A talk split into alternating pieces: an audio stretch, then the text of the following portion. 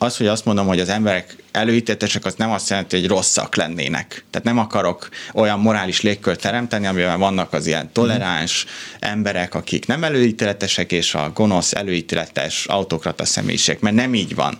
Az előítélet, kutatások a második világháború után indultak el, ugye a, a, a harmadik birodalom, meg a náci bűnök után, volt egy ilyen óriási megrökönyödés. Volt egy kis lehet, dolguk. Hát igen, hogy megrökönyödés, hogy hogy lehet, hogy ez az ilyen rettenetesen hát civilizált, most eh, a civilizáltat ezt idézőjelbe teszem, de hogy tényleg egy az adott kor szerint egy ilyen civilizált nép ilyen barbár dolgokra volt képes, és akkor az első előítetesség kutatások azt mondták, hogy hát van egy ilyen előítéletes személyiség, egy ilyen fasisztoid személyiség, akit gyerekkorában nem tudom, vernek, szigorú az apja, apja ellen nem mer lázadni, nagyon autoritár tekintélvű lesz egész életébe, de nem tudom, a belső konfliktusai úgy jönnek ki, hogy előítéletes mondjuk a kisebbségekkel szembe. Na ez, ez blödség, ezt, ezt csak azért mondtam el, hogy ez történelmileg így bejött. Aha. Ez azért nem jó, ez egyrészt nem is írja le az emberi gondolkodást, de azért sem jó, mert nagyon kényelmes, mert akkor azt mondja, hogy van a többség,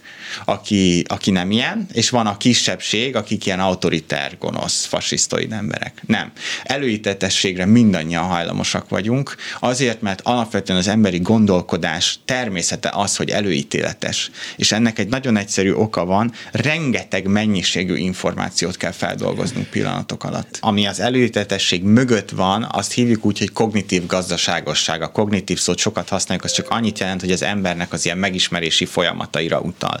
Tehát van öt érzékszervünk, látunk, hallunk, nem tudom mi, és ebbe másodpercenként bejön 11 millió bit információ, uh-huh. amiből kb. 40-et tudunk tudatosan feldolgozni. Tehát mi nem vesszük észre, kinyitunk a szem, kinyitjuk a szemünket, lát, látunk, felismerünk embereket, nem vesz, ezt olyan természetesnek veszük, de ez iszonyatos teljesítmény.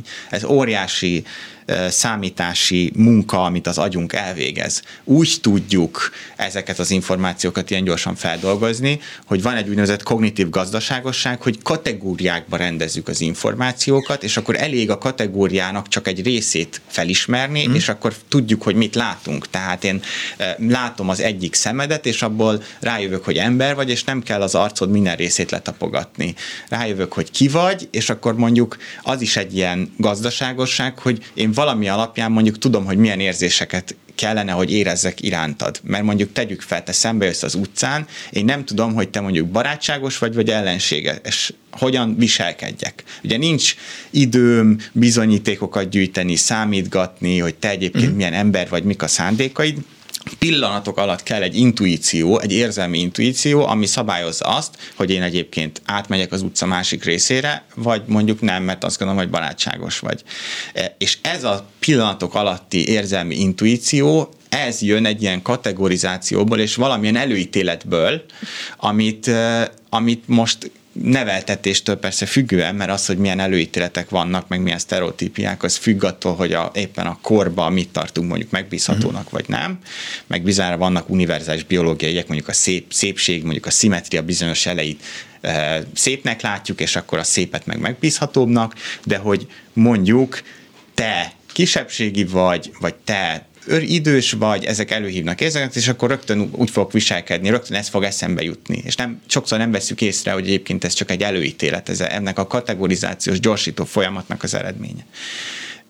És csak erre akartam mondani, hogy ez természetes. Az, hogy úgy is, hogy hogy viselkedünk, hogy átmenjünk az utca másik végére, az már, az már nem, az már jó vagy rossz kérdése. Tehát, hogy ott már azért már felelősek vagyunk, hogy hogyan bánunk, hogyan viszonyulunk ezekhez az automatikus gondolatokhoz és érzésekhez, amik egyébként mindenkiben benne vannak. Tehát csak erre akartam utalni a morális légkör tekintetében, hogy az előítetesség természetes, ez így bennünk van, az, hogy hogy diszkriminatívan viselkedünk-e, tehát ezek az előítéletek, érzések és gondolatok alapján cselekszünk, az már nem.